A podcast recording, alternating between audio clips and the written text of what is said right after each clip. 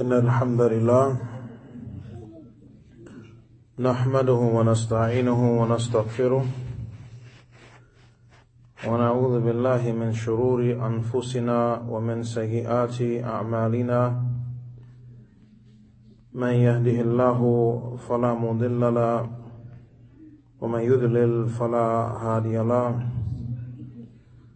وأشهد أن لا إله إلا الله وحده لا شريك له وأشهد أن محمدا عبده ورسوله صلى الله عليه وسلم. يا أيها الذين آمنوا اتقوا الله حق تقاته ولا تموتن إلا وأنتم مسلمون. يا أيها الناس اتقوا ربكم الذي خلقكم من نفس واحدة وخلق منها زوجها وبث منهما رجالا كثيرا ونساء. واتقوا الله الذي تساءلون به والأرحام. إن الله كان عليكم رقيبا. يا أيها الذين آمنوا اتقوا الله وقولوا قولا سديدا. يصلح لكم أعمالكم ويغفر لكم ذنوبكم. ومن يطع الله ورسوله فقد فاز فوزا عظيما. أما بعد فإن أصدق الحديث كتاب الله وخير الهدي هدي محمد صلى الله عليه وسلم وشر الأمور محدثاتها. وكل محدثه بدعه وكل بدعة ضلالة وكل ضلالة في النار مرحبا بكم جميعا أهلا وسهلا We continue with the Sunday Sisters classes in which we are covering the tafsir of Surah Al-Fatiha and also matters of jurisprudence connected to the woman. And lastly, something from the biography of the wives of the Prophet Muhammad sallallahu alaihi wasallam.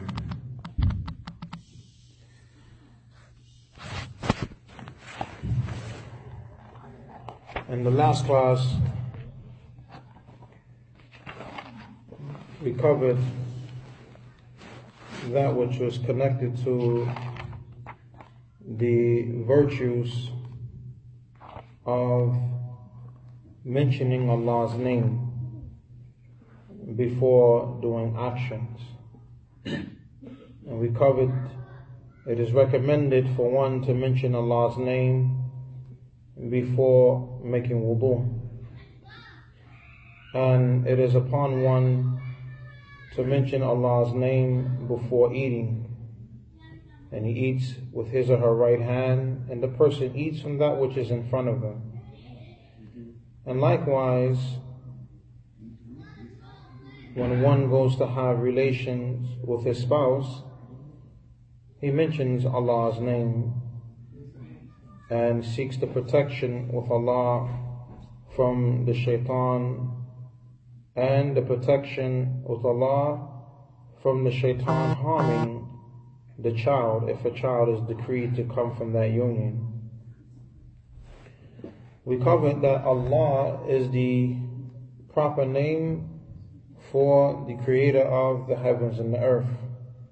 And this is the greatest name from the names of Allah Azza as all other names follow the name Allah. As Allah states, هو الله الذي لا إله إلا هو الملك الملك القدوس السلام المؤمن المهيمن العزيز الجبار المتكبر to the end that He is Allah, the one who none has the right to be worshipped except for Him.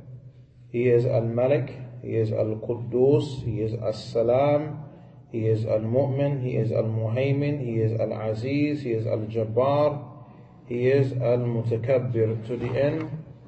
Allah also mentions in the verse that follows, هو الله الخالق البارئ المصور له الأسماء الحسنى that He is Allah Al-Khaliq, Al-Bari, Al-Musawwir, for Him are the beautiful names.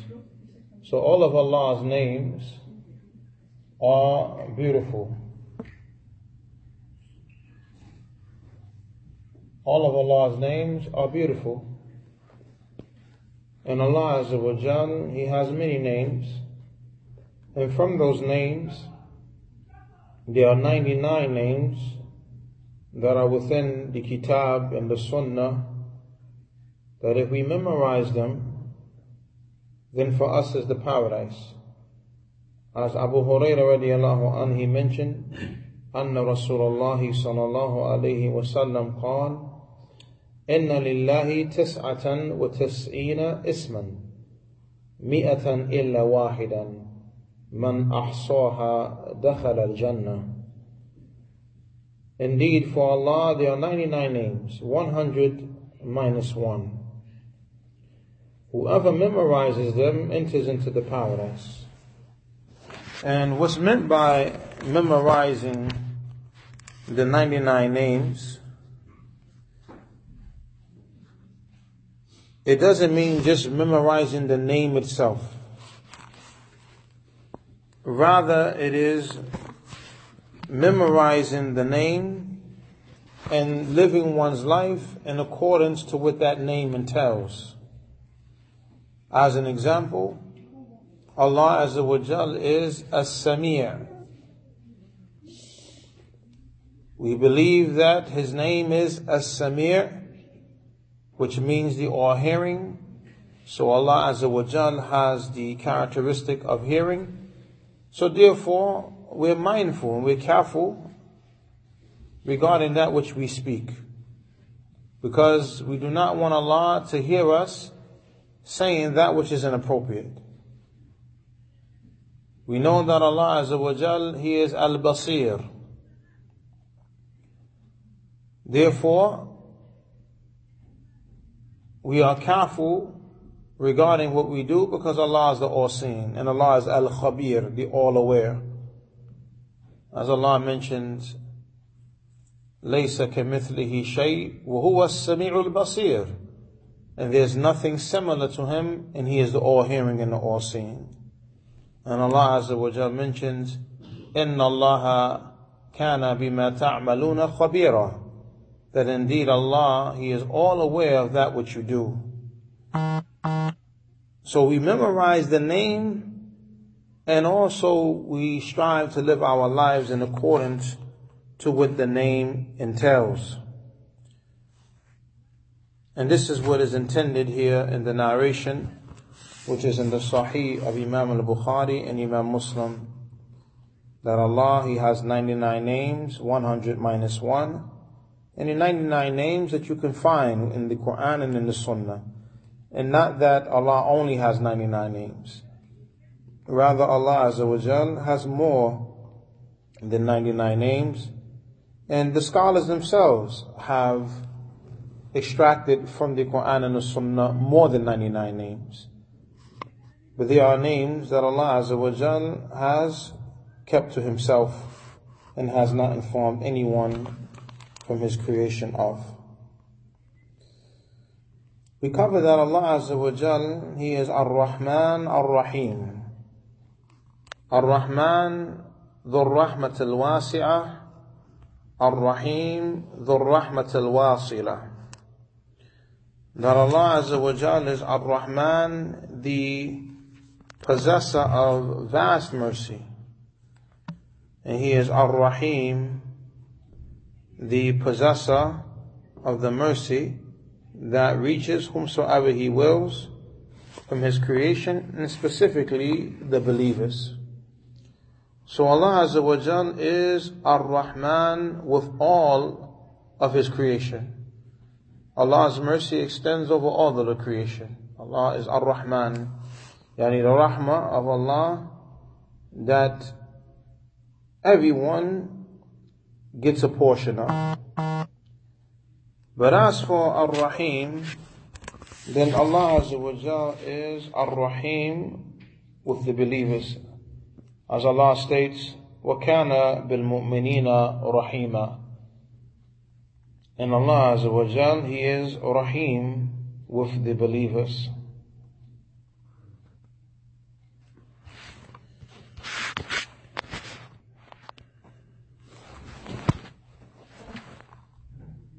Some of the the Arab they denied knowing the name Ar-Rahman. As we have during the Treaty of Hudaybiyah, when the Prophet ﷺ was agreeing to the contract or the treaty of peace between him and the Quraysh, he said to Ali bin Abi Talib, Uktub Bismillahir Rahmanir Rahim. Write in the name of Allah, the most merciful, the bestower of mercy. And this shows also that it is from the sunnah of the Prophet sallallahu alaihi wasallam to begin one's writings with Bismillahir Rahmanir Rahim, even when you're writing something and dealing with the kuffar. And this is our religion. And one should not be ashamed of that. So they said to him, لا نعرف الرحمن ولا الرحيم. We do not know Ar-Rahman, nor do we know Ar-Rahim. And in some of the narrations it is stated, لا نعرف الرحمن إلا رحمن اليمامة. He said, we do not know any Ar-Rahman except for Rahman al-Yamama, meaning Musaylima al-Kadhab, the one who claimed to be the most merciful of the people of Yamama and claimed to be a prophet besides the Prophet Muhammad sallallahu alaihi wasallam.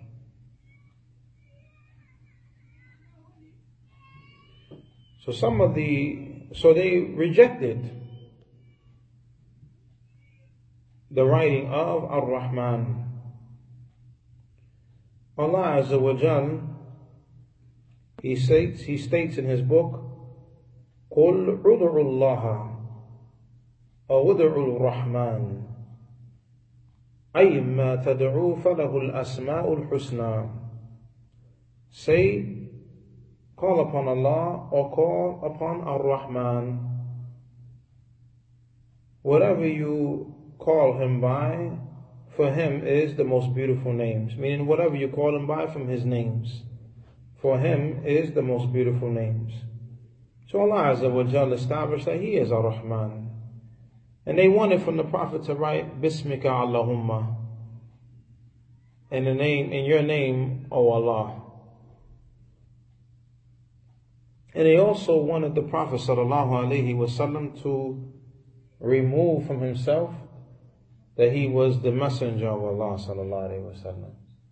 And they said, had we known you were the messenger, we would not have fought against you. Oh, but some of them, they acknowledge who Ar-Rahman is.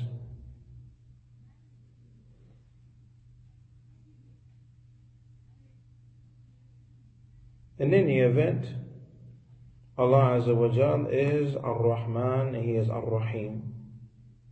These are two names of Allah subhanahu wa ta'ala that entail mercy. We come to the statement of Allah, Alhamdulillahi Rabbil Alameen. Some of the ulama hold that this is the first ayah in Surah Al-Fatiha and not Bismillahir Rahmanir Rahim. They say that the Basmala, Bismillahir Rahmanir Rahim, is an independent verse. And Alhamdulillahi Rabbil Alameen is the first verse. Alhamdulillahi Rabbil Alameen, all of the praise is due to Allah, the Lord of the creation. The meaning of Alhamdulillah, الشكر لله خالصا دون السائر ما يعبد من دونه that the praise or the thanks and the gratitude is for Allah alone, excluding everything that is worship besides Him. And the praise here is the praise of worship,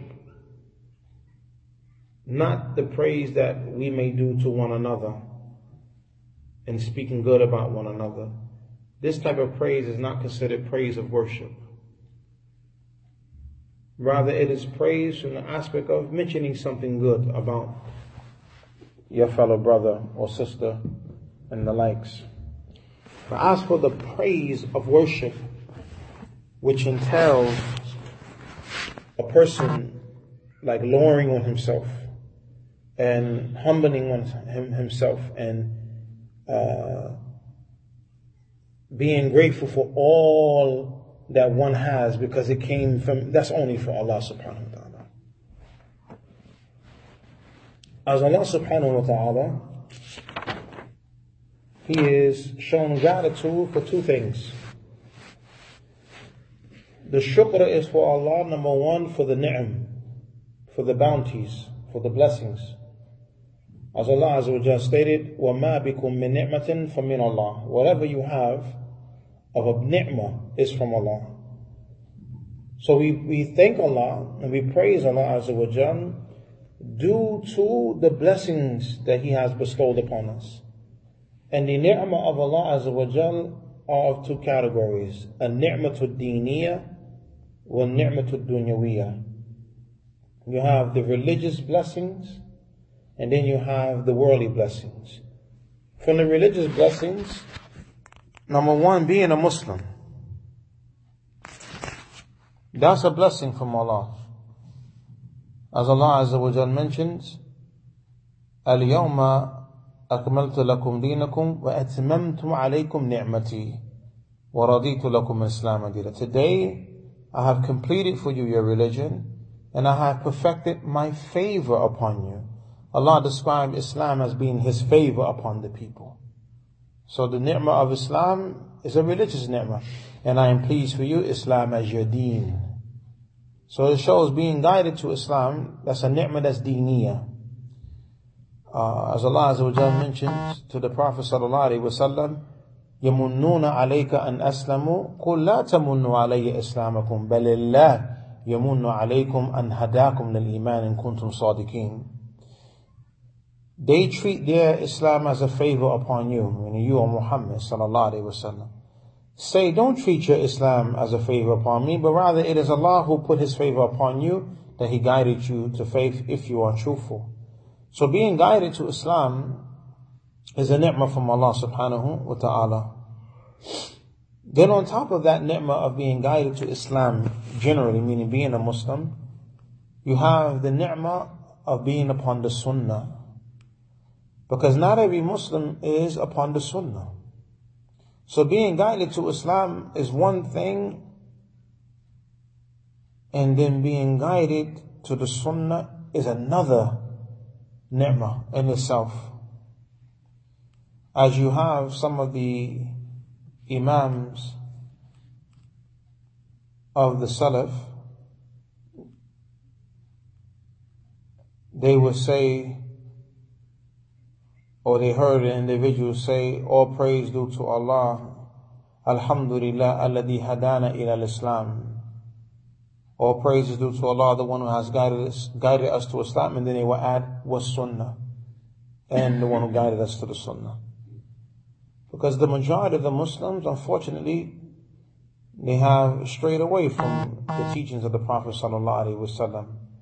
Not to the point where they're non-Muslims, they're still Muslims, but then the intricate details of Aqidah and the Ibadah, how the Prophet worshipped, you find the majority of the Muslims, unfortunately, their belief is not the same belief as the Prophet sallallahu alaihi wasallam, and their worship is not the same worship as the Prophet sallallahu alaihi wasallam, although they are still within the fold of Islam.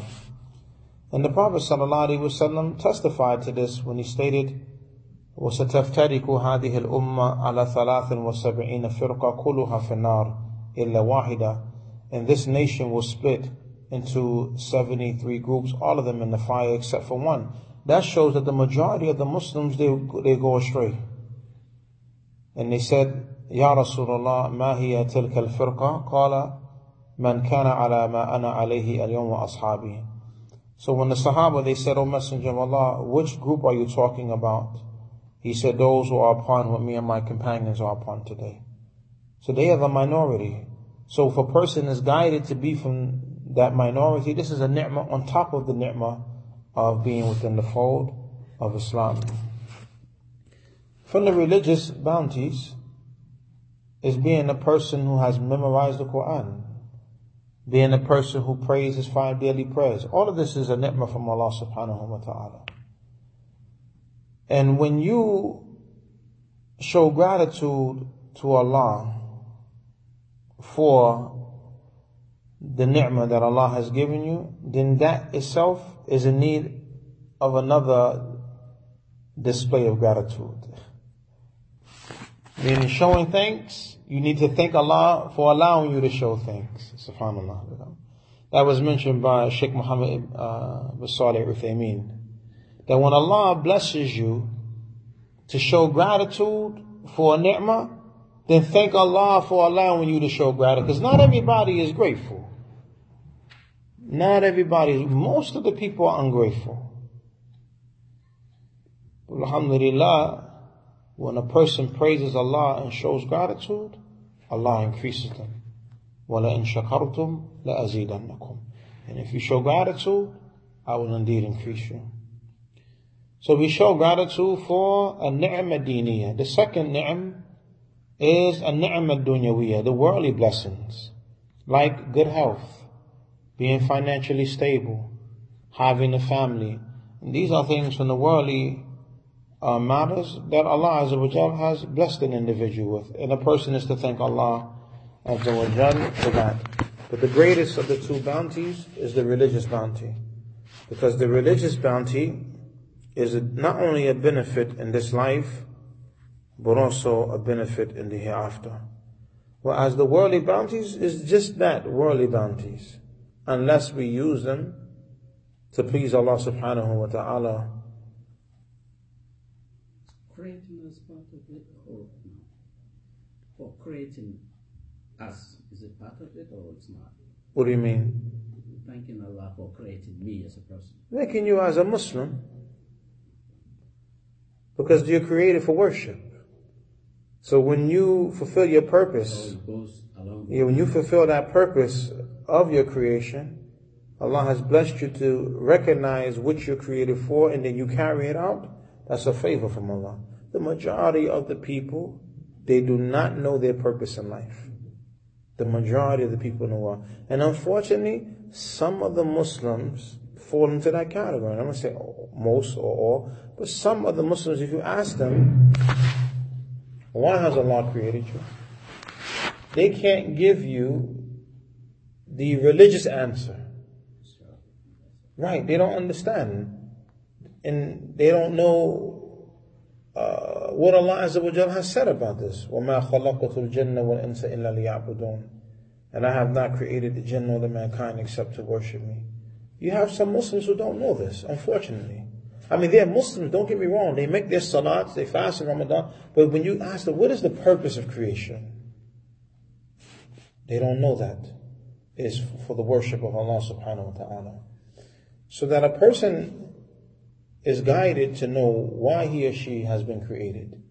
And then on top of that, the person goes to carry out that purpose, a favor on top of a favor. Some people know their purpose in life, but they don't carry it out. Like when the prophets, or the messengers, they went to the people and they called them to La ilaha illallah, they informed these people of their purpose in life, but they turned away. So they had the knowledge, but they didn't follow up with the actions. And then, alhamdulillah, you have those, they know the purpose, and then they carry it out. And this is a bounty from Allah subhanahu wa ta'ala.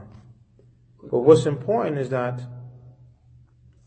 we never take the worldly blessings to be greater than the religious blessings.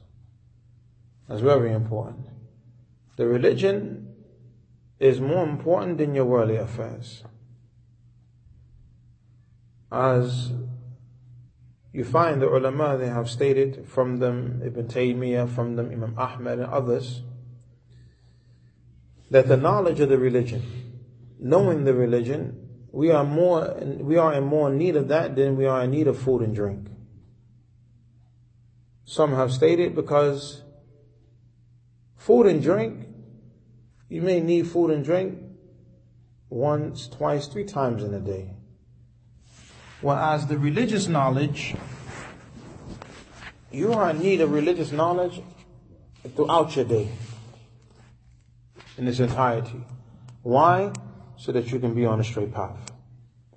Or, as Ibn Taymiyyah stated, that if a person, he doesn't have food, clothing, and shelter, then the only thing that's going to happen is the physical death. But if he doesn't have and know that which the Prophet ﷺ came with, and he dies in that state, then what happens is eternal punishment in the hereafter. So this is an indication that the religion is more important than the worldly affairs. Now this doesn't mean now that a person uh, forgets his portion of the dunya. Allah Azza commands us not to forget our portion of the dunya. But don't make the dunya the most important aspect in your life to where you're sacrificing and compromising your religion for the dunya. Rather, the dunya is, was to be sacrificed for the religion and not the opposite way around. You never sacrifice your religion for the dunya. The dunya is in the hands of Allah subhanahu wa ta'ala. The dunya is in the hands of Allah, not in your hands, and not in the hands of the people. Allah controls this. It's your responsibility to put forth the effort and put your trust in Allah. As for what you're going to get, your rizq is already determined. So you just strive, and what the result at the end is with Allah. So there's no need for one to sacrifice his or her religion for the dunya because you're only going to get what Allah has decreed for you anyway. So there's no sense in, in, in sacrificing your religion trying to get more of the dunya when you're only going to get what Allah has decreed. So with this being said, we look at the Prophet sallallahu when he was calling the people to La ilaha illallah and they wanted him to stop. What did they do? They made him an offer. Give you the leadership, we give you the wealth, and the best of the woman. The three fitans for the du'at and the callers and the people who are upon the religion. Uh, leadership, wealth, and fulfilling the desires. But the Prophet ﷺ, he understood the importance of his mission and his duty and responsibility that Allah placed upon him. He turned it down. And what a blessed and beautiful prophet he was, and an example he was for all of us.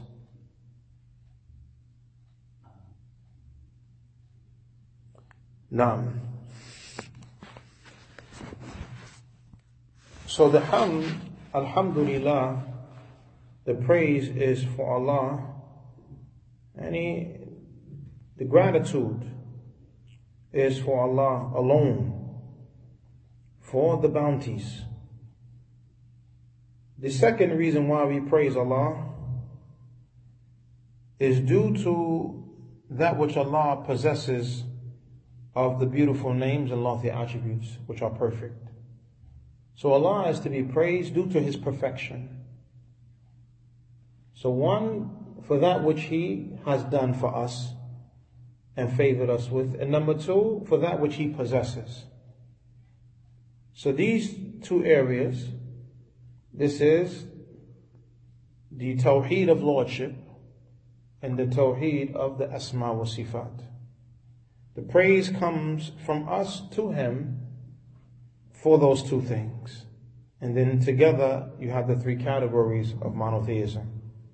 The monotheism of Lordship, Tawheed al-Rububiyyah, the monotheism of worship, Tawheed al-Ibadah, and then the monotheism of the names and attributes of Allah, Tawheed al-Asma wa Sifat.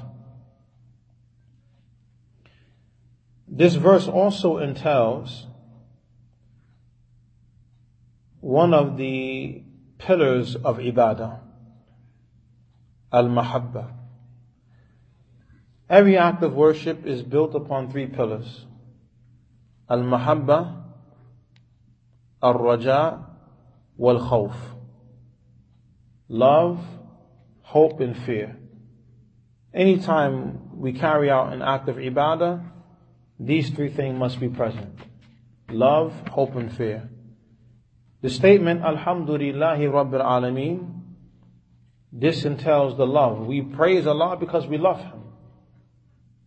And this is a part of this praise being the praise of worship because we're doing it out of love for Allah subhanahu wa ta'ala and gratitude to Allah subhanahu wa ta'ala and acknowledging that Allah Azza wa Jal is perfect and complete and He is deserving of these praises as Allah Azza wa Jal, Allah Azza wa Jal described Himself as being Al-Hamid, the all praiseworthy, meaning the one who is entitled to all praise. Rabbil Alameen, the Lord of the creation, yani Allah Azza wa Jal is the Khaliq, Al-Khaliq. He is Al-Malik. He is the one who has created. He is the one who owns the creation. Alam, with a fatha over the lam, is everything besides Allah. Alam. Not alim. Alam. Alim is one who has knowledge. Allah is also the Lord of those who have knowledge, but here is alam. Alameen. Some people, unfortunately, yes, the whole creation. Alameen is the entire creation. Angels, jinn, human beings, the sea world, plant world, everything in creation. So alameen is the is the plural of alam, وهو كل موجود سوى الله. So alameen is the plural of alam, and it is everything that is in existence besides Allah. Some of the scholars they stated, al-alam كل ما خلق الله في الدنيا والآخرة. That the alam is everything that Allah has created in the life of this world as well as in the hereafter. So everything besides Allah Azza wa Jal is alam with a fatha over the lam. As for alim, then this is one who is knowledgeable. And unfortunately, some have recited this verse as, as Alhamdulillahi Rabbil Alimeen. This is incorrect. Alameen. So this praise that we give to Allah subhanahu wa ta'ala is a praise that is based upon love. A praise that entails showing gratitude to Allah. And the gratitude is shown to Allah with the heart acknowledging that the blessing is from Allah with the tongue, thanking Allah subhanahu wa ta'ala for the blessing, mentioning that which Allah has favored us with, وَأَمَّا بِنِعْمَةِ رَبِّكَ فَحَدِّث And as for the favor of your Lord, then mention it, meaning mention it to the people who love you. To the people that when you mention it to them, this will be a means of showing gratitude and also uh, a means of informing the people of the good that Allah has blessed you with as an encouragement for them to strive to receive good. And also we show gratitude to Allah Azza with our actions, using that which Allah Azza has given us for His worship.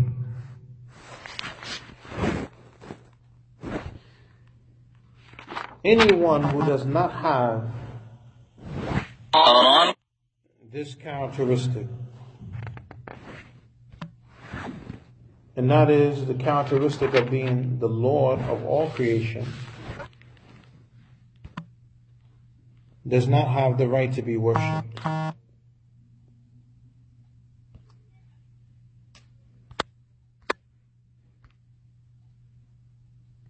Now, anyone who does not have this characteristic does not have the right to be worshipped. If a person is not the Lord of creation, everything, then that person or that thing should not be worshipped. Yes, a person can be the landlord, the Lord of the land, the owner. The person can be the Lord of the car. Meaning he's the owner. So a person can be a Lord from that sense of that which he owns. But that's it. You're the Lord of your house because you're the owner of your house. And Fulan, he's the Lord of his house. The point is that you don't own what this person owns and this person doesn't own what you own. So the, the people's description of being lords, meaning owners, is deficient and restricted to only that which is their possession. Whereas Allah owns everything in creation. And the ownership that we have is a temporary ownership. Because what we have today is gone tomorrow. Sometimes we own things and then we die and then somebody else owns it. Sometimes we own things and we lose everything we own. But we remain alive, but the property is gone. Sometimes we perish with our property. Sometimes that happens. A person perishes with his property. His property is destroyed and he goes with the property. And that's life. No one is an owner in the unrestricted sense. Only Allah subhanahu wa ta'ala. So for this reason, Allah is to be praised with all of the praise. As for the kings of the dunya, the leaders of the dunya, their ownership is temporary. Their ownership is temporary and is restricted. The king of one land is not the king in another land. Or the leader in one land is not the leader in another land. Each people, their leaders in their respective areas. Then even in that, people under them still have their own private ownership. So the point of Allah Azza saying all of the praise is due to Allah, the Lord of the creation, that's why He is entitled to that praise, because He is the Lord of everything. Now. بسم الله الحمد لله والصلاة والسلام على نبينا محمد وعلى آله وأصحابه أجمعين أما بعد We continue with the matters of jurisprudence connected to the woman. And we come to the matter of tathirun najasa, purifying impurities. How the purification of impurities is to be carried out. That which is the first thing to be mentioned is that water is the origin of purifying impurities. Water. We covered that water is of two categories. Al-ma al-tahir and al-ma al-najis. You have the pure water, which is pure within itself, and it can purify other than itself. And then you have the impure water, which is impure and cannot purify others. Or al-ma' at-tuhur, the pure water, which is pure within itself and can purify others. And then you have the impure water, which cannot purify other than itself as it itself is impure. And we cover that the impure water is the water that its color, taste, or smell has changed due to something from impurities falling into it. The color, the taste, or the smell falling into or changing the color of the water or the taste of the water or the smell of the water. If one of these three things have been changed by an impurity, then the water has become impure. As for when the water has been changed by something pure, then even though that liquid may be pure, if it turns into something else, it cannot be used for purification. As an example, you put tea bag inside of the water. The tea bag overcomes the water, turns the water into tea. Tea itself is pure, but you can't use it for purification because it's no longer water. So once that pure substance has changed it into something else, it loses the characteristic of being water and being able to purify. So you can't, as an example, you can't make wudu with tea. tonic water, soda water. Who? Tonic water, tonic water, or soda water. Bubbles. If it's not, if it's not water, if it if it is no longer water, the rule has changed. That's the point the scholars mentioned. So is the blood Like for instance, sometimes soap soap falls into water, but it's still water. Or sometimes a pure substance may fall into the water, and the color may change a little bit. Like sometime near the river docks or the streams, the leaves fall into the water. The water may turn a little color, but it's still water. As long as it is still considered to be water, then like you can make wudu from it, you can make ghusl from it. So the point is that water is the origin when it comes to uh, purification of the impurities, and nothing takes the place of water except by the allowance from the legislation. When it comes to the woman, the blood of menstruation, this blood is impure. If this blood gets upon her garment, it is upon her to purify her garment from the blood. And she is not to just leave it upon her garment. For if she leaves the blood of the monthly cycle upon the garment, then this garment is impure and one cannot, or the woman cannot pray in this garment. So we have the narration when the, of the, the narration on the authority of Asma, the daughter of Abu Bakr, radiallahu anhuma. She mentioned that a woman came to the Prophet sallallahu alaihi wasallam and said,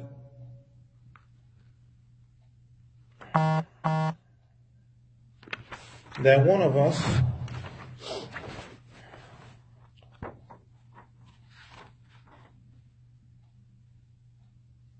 نعم يا رسول الله إحدانا يصيب ثوبها من دم الحيض كيف تصنع O Messenger of Allah one of us women she would get the blood of menstruation upon her garment what is she to do The Prophet ﷺ said, تحطه ثم تقرصه بالماء ثم تنضحه ثم تصلي فيه. The Prophet ﷺ said to her to take the garment, put it together, put the water on it, and then wash it. Rub it, to get the um, the blood out of it, and then rinse it out, and then pray in the garment. So the Prophet sallallahu alaihi wasallam informing this Sahabiya to wash the garment, to rub it, and this is in order to get the blood out of the garment. This is an indication that the blood of menses is impure. The menstruation blood is impure. And Allah Azza wa Jal Himself, He mentions, فَاعْتَزِلُوا النِّسَاءَ فِي الْمَحِيضِ وَلَا تَقْرَبُوهُنَّ حَتَّى يَطْهُرْنَ And keep away from the women in the place of their menses and do not go near to them until they become pure. And what's meant by keep away from the men, keep away from the woman during the menses, meaning the place where the menses is at, not the woman in herself. Different from the methodology of the Jews, where they will put their woman out of the home. When these women uh, would be observing their monthly cycles. So they went to the extremes. They wouldn't touch these women. They wouldn't have no contact with the women. And then you have the Nasara who's extremely negligent to the point that they have relations with their women during the time of their menses. We are in the middle, alhamdulillah. We don't totally abandon them, nor do we totally engage them. So yes, we still, they're still to be in the homes. We touch them. A man is allowed to kiss his wife when she's in her menses or observing her menses and she's allowed to touch him as Aisha radiallahu anha will be on her monthly cycle and she'll be combing the hair of the Prophet sallallahu. And the Prophet sallallahu once requested Aisha to go into the masjid and get his prayer mat. And she said, I'm on my menses. He said, Your menses is not in your hands. So she went and got the prayer mat for him. And the Prophet ﷺ himself used to uh, engage in uh, kissing his wives and caressing them while they were on their menses. And he would wrap a waist garment around them. He would not go below the waist. And this is in order to show the balance of Islam and that the woman is not to be neglected during this time because of that which Allah has decreed for the woman to have uh, of a monthly cycle, being the daughters of Hawa. And at the same time, we're not like the the Nasara who continue to do everything as if the woman uh, is in a normal situation. So the Allah Azza wa Jal, He commands that we keep away from the woman during the menses, meaning the area of the menses, because that blood is impure. And do not go near to them until they become pure. And what's meant by do not go near to them until they become pure, meaning don't have relations with them. The Prophet sallallahu alaihi wasallam, he said, regarding this verse, Isna'u kulla shay illa nikah. He said, do everything with the woman except for having sexual relations with them during this time. So it shows that the woman can be touched, the woman can be kissed, the woman can be caressed, but is not allowed to have relations uh, with them during this time. So this blood, if it gets on the garment, it is to be washed thoroughly so that the blood comes out. And the fingers are to be used, as we know in, this, in these days and times, they didn't have washing machines back then. Or, excuse me, in those days and times, they didn't have washing machines back then. So they would use their hands to get out the blood Uh, as for nowadays in time, if the washing machine does the job, then this is fine. There's no harm in using the washing machine to wash the garment. And the Prophet ﷺ, he mentioned, and this is in the narration of Umm Qais bint Muhsan, قالت سألت النبي صلى الله عليه وسلم عن دم الحيض يكون في الثوب قال حكيه بذرع واكسريه بماء وصدر So the Prophet sallallahu alaihi wasallam, he was asked by Umm Qais about the menstruation blood that's in the garment.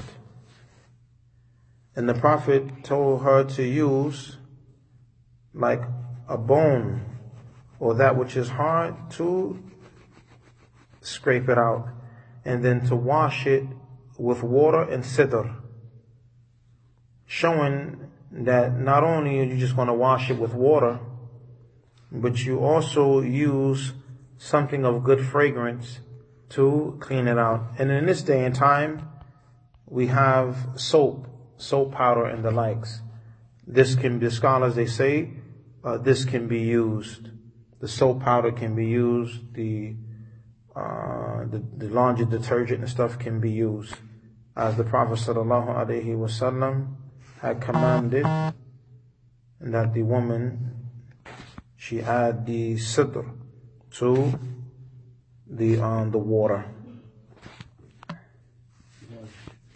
the, to wash her garment that um that has the menstruation blood upon it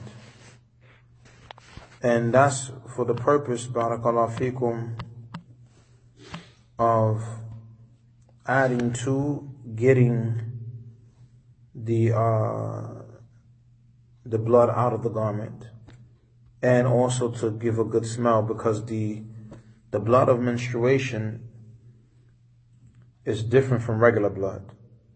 Number one, it is dark in color. Number two, it is thick and coarse. And number three, it has an odor different from the regular blood that's reddish in color, thin, and it has no odor. The blood of menses has an odor. So if it gets on the garment, it can leave an odor or smell upon the garment. So the Prophet sallallahu alaihi wasallam uh, commanded that the the garment not only be washed with water, but the sidr is to be put in the water. And this is like a plant that has um, that has a scent to it. So when you mix it with the water, the water takes on uh, the scent.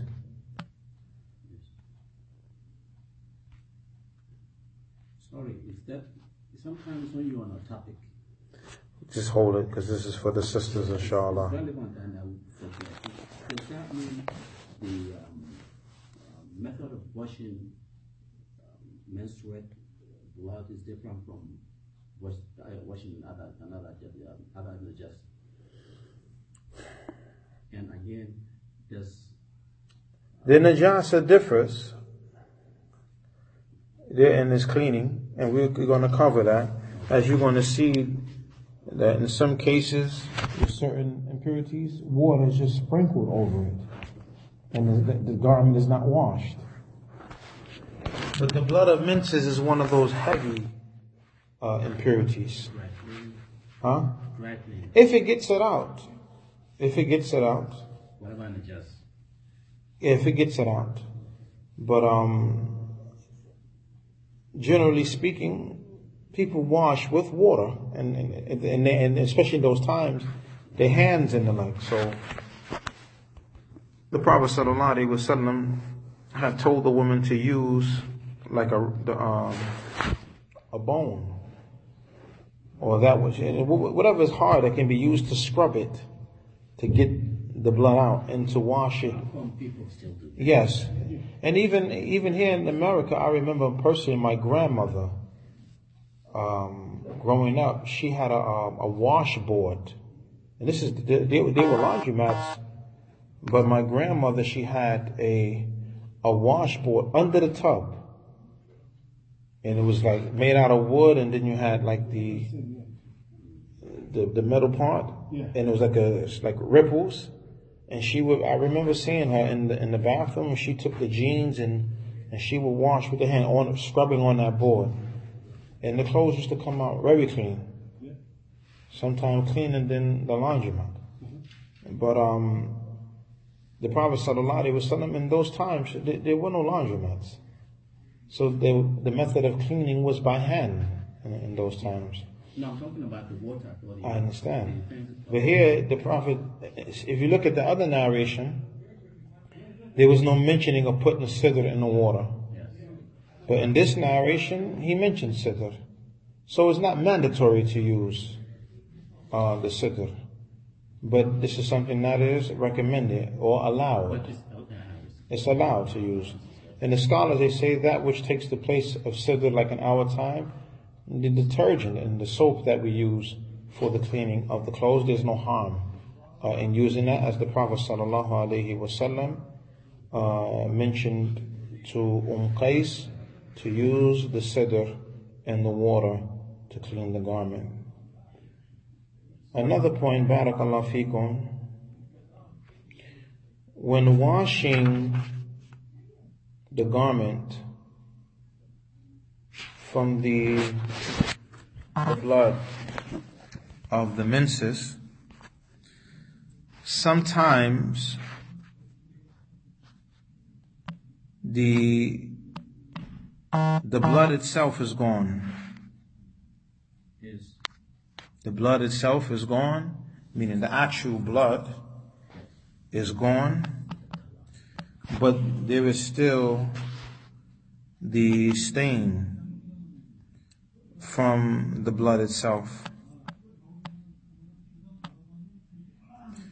And the Prophet uh, sallallahu alaihi wasallam he addressed this matter, and alhamdulillah, you know, this is a ni'mah from Allah subhanahu wa ta'ala that all of our affairs in life have been addressed. All our affairs in life uh, have been addressed. There's nothing in our lives as Muslims that is void of some guidance from the religion.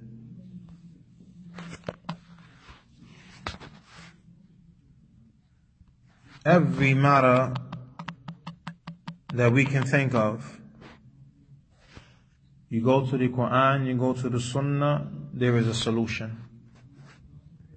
There is a response.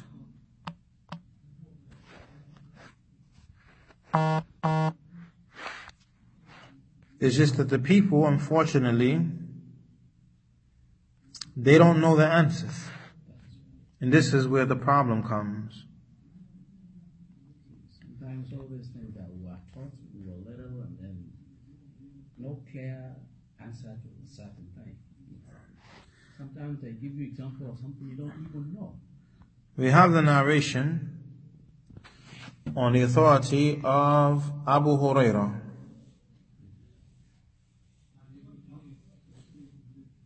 That Khawla بنت يسار أتت النبي صلى الله عليه وسلم فقالت يا رسول الله إنه ليس لي إلا ثوب واحد. وأنا أحيد فيه فكيف أصنع؟ قال إذا طهرت فاغسل إذا طهرت فاغسلي ثم صلي فيه. فقالت فإن لم يخرج الدم قال يكفيك غسل الدم ولا يضرك أثره Abu Huraira, he mentioned that Khawla, the daughter of Yasar, came to the Prophet sallallahu alaihi wasallam and said, O Messenger of Allah, indeed I only have one garment, and I menstruate in that garment. So what am I to do?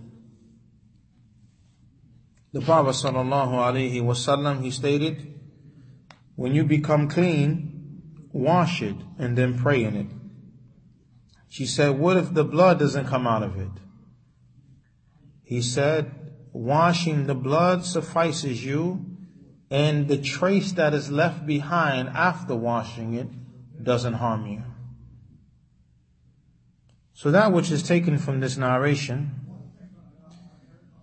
is that when the woman washes her garment, and then the traces of the blood remain in the garment, then it does not mean that the garment is not pure because she washed the blood off. That's the point. And from the washing, it may leave a stain. Or depending on how long or how much the blood soaked into the garment, it may leave a stain in the garment. In any event, after she has washed the garment, she's washed the blood off, then that suffices. So, and if there is a trace left behind after the washing, then this does not affect the purity of the garment, and it is allowed for her to pray in that garment.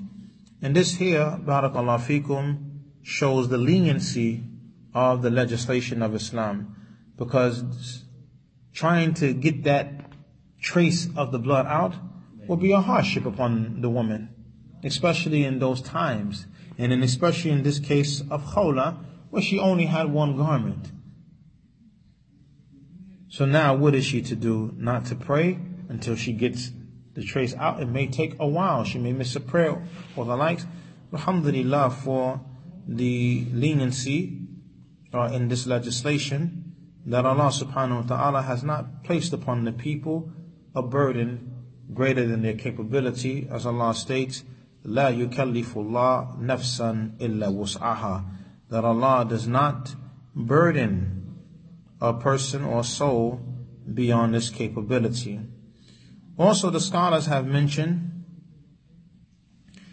washing it is what is sufficient as for the traces remaining after washing, the blood out, then there's no harm in that because the removal of the stain from the garment is something that is very difficult. Also, the scholars have stated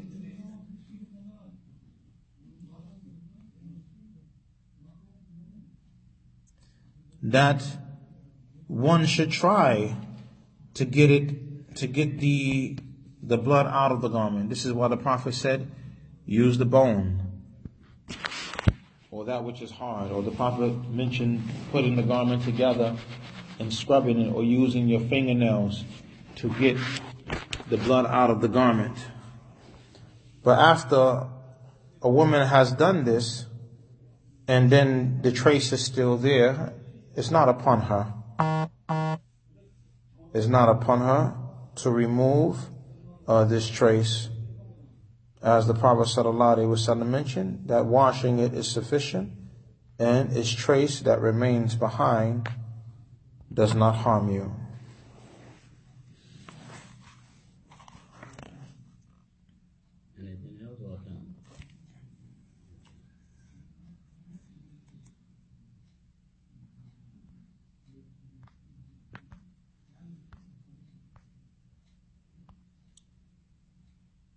Another point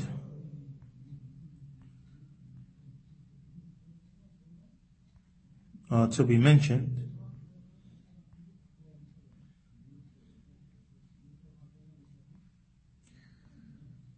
is that the, the blood of the postnatal bleeding takes the ruling of the blood of the menses. And that blood is impure and it is to be washed. As for the blood of istihada, the irregular bleeding, then that blood is pure. If that blood gets upon the garment, it is not mandatory that the blood is washed. It's not mandatory that the blood is washed. But from the aspect of cleanliness, one would wash it. Not because the blood is impure, but because of cleanliness. And as we covered before, the blood of istihada, the irregular bleeding, does not prevent the woman from praying, nor does it prevent her from fasting. But the blood of the menses and the blood of postnatal bleeding, the bleeding that comes after a woman has given birth, or even if a woman has a, had a miscarriage and the embryo that was miscarried had begun to take on the form of a human being, which is, as some scholars state, after the 80 day period, it starts to take the form, is shaped in the form of a human being. From that period on, that blood is the blood of nifas. It is the blood of nifas. So it takes the ruling of being impure.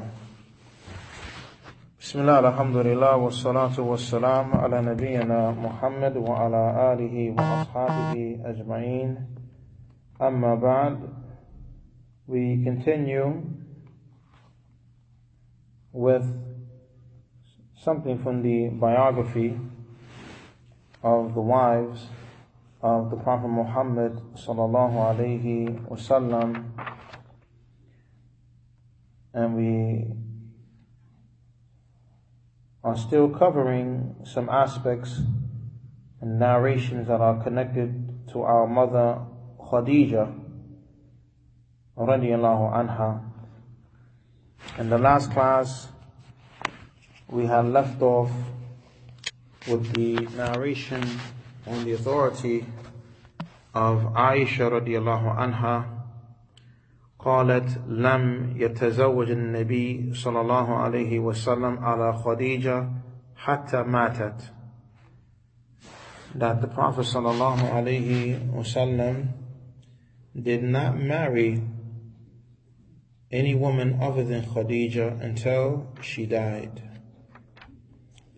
So the Prophet صلى الله عليه وسلم was married uh, to Khadija for about 25 years and he was with her alone. And the scholars have mentioned that Khadija radiallahu anha, she sufficed the Prophet sallallahu alaihi wasallam from needing any other woman, as she was all the woman that he had needed. And the Prophet wasallam never married another woman until Khadija died. And after uh, Khadija radiallahu anha, the Prophet sallallahu alaihi wasallam did marry more than one woman. And we cover that this is no slight to the other wives of the Prophet sallallahu alaihi wasallam, but rather it is an indication of the great virtue of Khadija radiallahu anha. And all of the wives of the Prophet Muhammad sallallahu alaihi wasallam they are women of virtue, and they are the best of the Muslim women, as they are the mothers of the believers.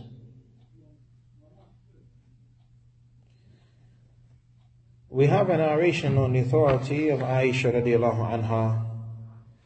قالت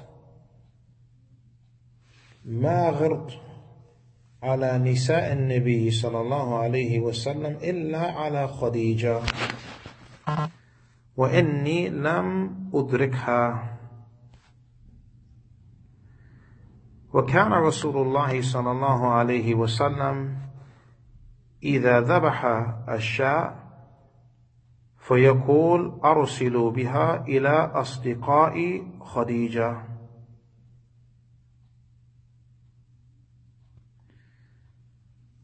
Aisha radiallahu anha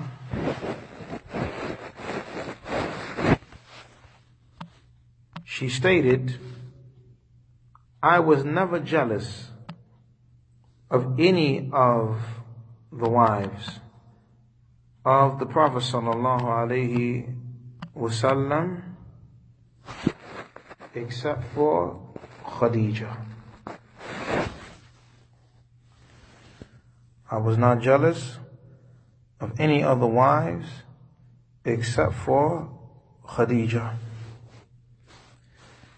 And then she stated, and I never met her.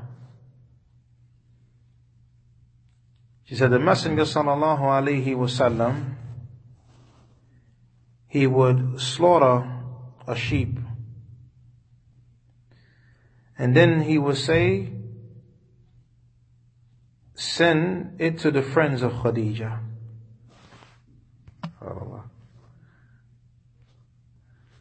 The Messenger sallallahu alayhi wasallam, he would slaughter a sheep, and then he would say, send it to Khadijah, the friends of Khadijah.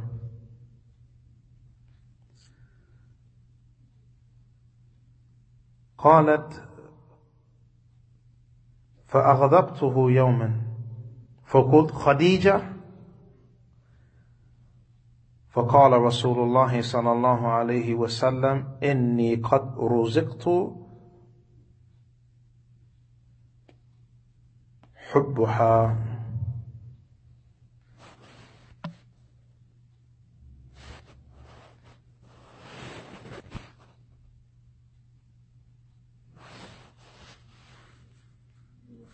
So Aisha radiallahu anha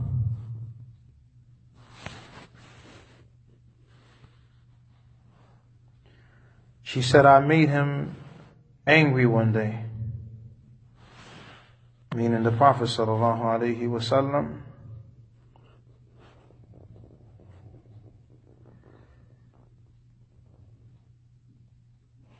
and she said Khadija. and he said, Indeed, I have been given or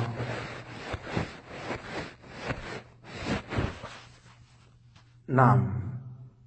I have been given or it has been placed in my heart the love for her.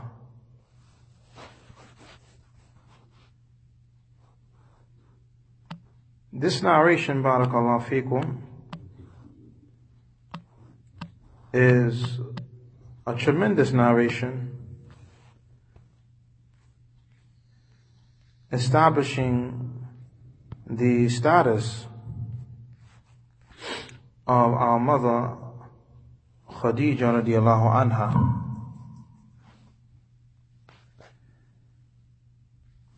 As Aisha radiallahu anha she herself is saying that she was never jealous of any woman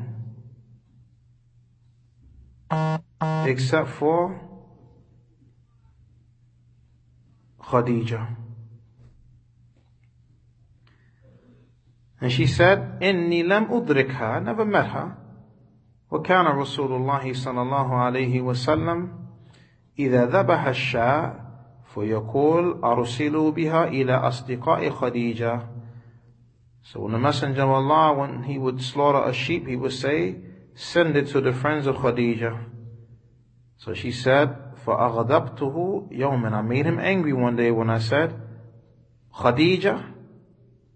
فقال رسول الله صلى الله عليه وسلم إني قد رزقت حبها Indeed, I have been, uh, the love for her has been placed into my heart, or not placed into me, or I have been provided, or given the love of her.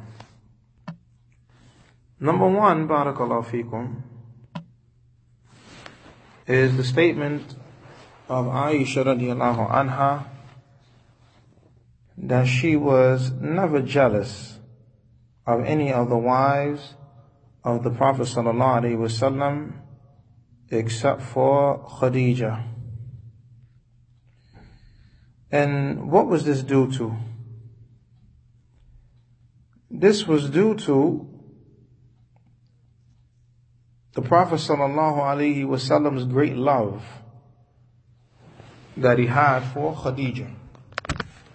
And this was apparent that even after the death of Khadija radiallahu anha, the Prophet sallallahu alaihi wasallam would still remember her and still think about her. And that showed in him doing good to the friends of Khadija after the death of Khadija radiallahu anha. As there's a narration on Aisha radiallahu anha, استأذنت هالة بنت خويلد أخت خديجة على رسول الله صلى الله عليه وسلم فعرف استئذان خديجة فارتاح لذلك Aisha radiallahu anha mentioned that Hala, the daughter of Khuwaylid, the sister of Khadija, sought permission to enter upon the Messenger sallallahu alaihi wasallam, and he remembered Khadija, meaning the way the sister sought permission to enter upon the Messenger sallallahu wasallam, her voice resembled the voice of Khadija. So when he heard her voice, it reminded him of Khadija and he became relaxed and at ease over this. So these are things Aisha radiallahu anha, she saw, she experienced. So there was some jealousy and not that she had a hatred uh, for Khadija radiallahu anha, never was that the case, but rather she recognized that Khadija radiallahu anha had something with the Prophet sallallahu alaihi wasallam that she didn't have. And she wished that she could have had that also. And this is like the permissible jealousy of seeing your Muslim brother or sister with something of good, something of virtue, religious virtue, and you would like to have it also without wishing that the other one didn't have it, or without enmity and hatred, and without uh, questioning the decree of Allah subhanahu wa ta'ala. So, alhamdulillah, she said that she was, you know, not jealous of any woman from the wives of the Prophet wasallam except for Khadijah.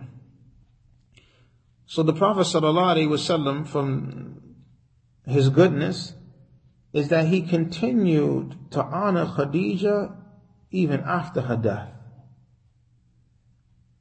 And this is an example of a good husband. That after the death of his wife, he doesn't forget her. Especially if she was a good wife to him, a wife that was very supportive and aided him and strengthened him and was a part of his success and a part of that which he had become, a part of his strengthening and other than that, a man should never forget a woman like this. As the Prophet ﷺ, he did not forget Khadija radiallahu anha. So he would send the slaughtered animal to the friends of Khadija radiallahu anha as a means of honoring Khadija by honoring the friends of Khadija after the death of Khadija. So one day, and, and this shows that he used to do this often. It wasn't something that he did once. As the word is mentioned, وَكَانَ رَسُولُ اللَّهِ صَلَى اللَّهُ عَلَيْهِ وَسَلَّمَ إِذَا ذَبَحَ الشَّاءَ That when the Messenger sallallahu alayhi wa would slaughter a sheep, he would do this.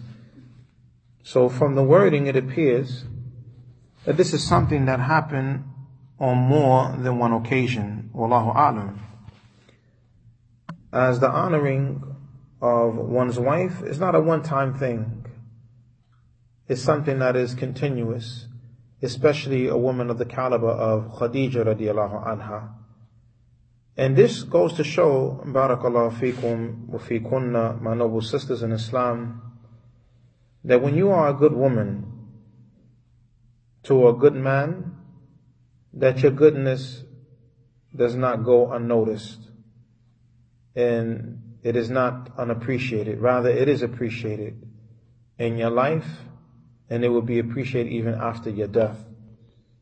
As the Prophet sallallahu alaihi wasallam appreciated uh, Khadija radiallahu anha even after her death.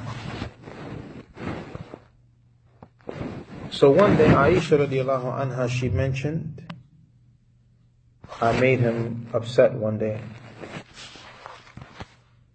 Meaning she upset the Prophet sallallahu alaihi wasallam by saying Khadija, and it was the manner that she stated it, and this came as a result of her jealousy. As again the Prophet ﷺ, he used to do this continuously and honor the friends of Khadija.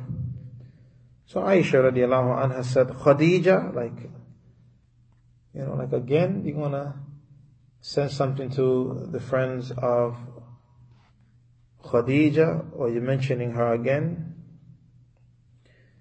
And again, no one is to take this that Aisha radiallahu anha hated Khadija. You know, sometimes you have between co-wives, they don't like each other. And this shouldn't be. As you are Muslim sisters. And yes, issues come about. Yes, problems arise. But Allah Azza wa Jal mentioned, إِنَّمَا الْمُؤْمِنُونَ إِخْوَةً Indeed, the believers are nothing but brothers, and this includes sisters to one another. So there shouldn't be enmity and hatred between the Muslims. Even though there is, there shouldn't be. Especially between co-wives, as they share the same husband, and they are under the same household, even in, when living in different homes, they're still under the same husband. So there shouldn't be any enmity and hatred. And yes, things come about and happen. And no problem is present except that it can be worked out and dealt with according to the religion. But it takes for people to be responsible and to have the fear of Allah subhanahu wa ta'ala and to do that which is pleasing to Allah in all situations, even when one may become upset and not to allow one's emotions and feelings to govern their life, but let the legislation govern one's life. So one day she made the Prophet ﷺ upset by saying, Khadija. So the Prophet ﷺ responded by saying, Inni qad ruziktu hubbaha that indeed I have been given or it has been placed within me love for her. This is an evidence of a virtue of Khadija radiallahu anha that the Prophet ﷺ is basically saying, Allah has put this love in my heart for her. And the love that was in the heart of the Prophet ﷺ for Khadija was due to the type of woman she was and the good and the love that she displayed to him. So again, he was appreciative of that. And he never forgot that which Khadija did for him. Did he love Aisha? For sure he loved Aisha radiallahu anha. When the people asked him, who are the most beloved of the people to you? What was his response? He said, Aisha. Then it was said, and from the men, he said, her father. So of course the Prophet sallallahu alaihi wasallam, he loved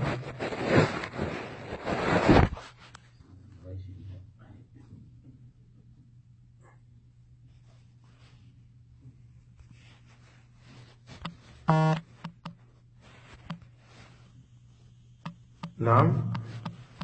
Say that again, Sheikh. I was looking for one but, No, the Prophet sallallahu alaihi wasallam, he loved Aisha. Yeah, when she said, uh, that married her, and all that stuff.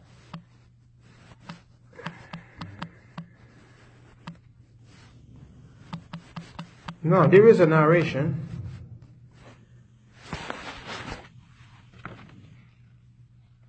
Where Aisha radiallahu anha,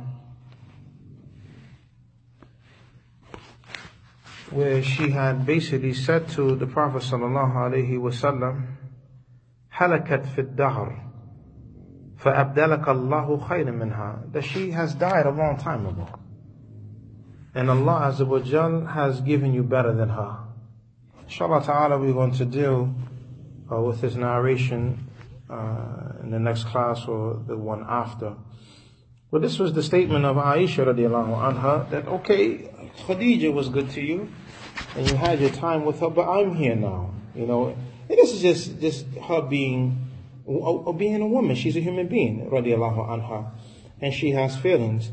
And the Prophet sallallahu he was definitely a considerate of the feelings of Aisha radiallahu anha, but at the same time, the Prophet wasallam, because of the great virtue of Khadija, and that which Allah subhanahu wa ta'ala has placed in his heart uh, for Khadija. For sure, for sure, and, and, and that will come when the people didn't believe, Khadija was the first to believe. Khadija radiallahu anha supported him with her wealth. Naam, and all of this, and there, there, and she had his children, you know, and there are there are other things. No, they're mentioned in in, in the explanations of the scholars, and and uh, some of the meanings of the narrations of why she will have that house of qasab, of the long uh, cane stalks, and that was uh, a terminology that we used that when people would race, they would put like these sugarcane stalks out, and whoever reached it first, then that one was the winner. So this, her house was described as being like this because she preceded uh, the rest of the wives to things that they never had, like having his children, and, and other than that. But Khadija radiallahu anha, as the Prophet sallallahu alaihi wasallam mentioned, that Allah Azza wa Jal had placed the love of her in his heart. And that's a virtue of Khadija radiallahu anha, being that it is Allah Azza wa Jal who put that deep love into the heart of the Prophet Muhammad sallallahu alaihi wasallam.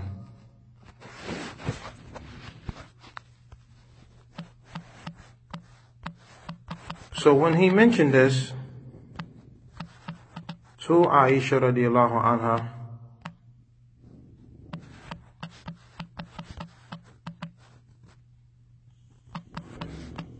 this is when she upset him.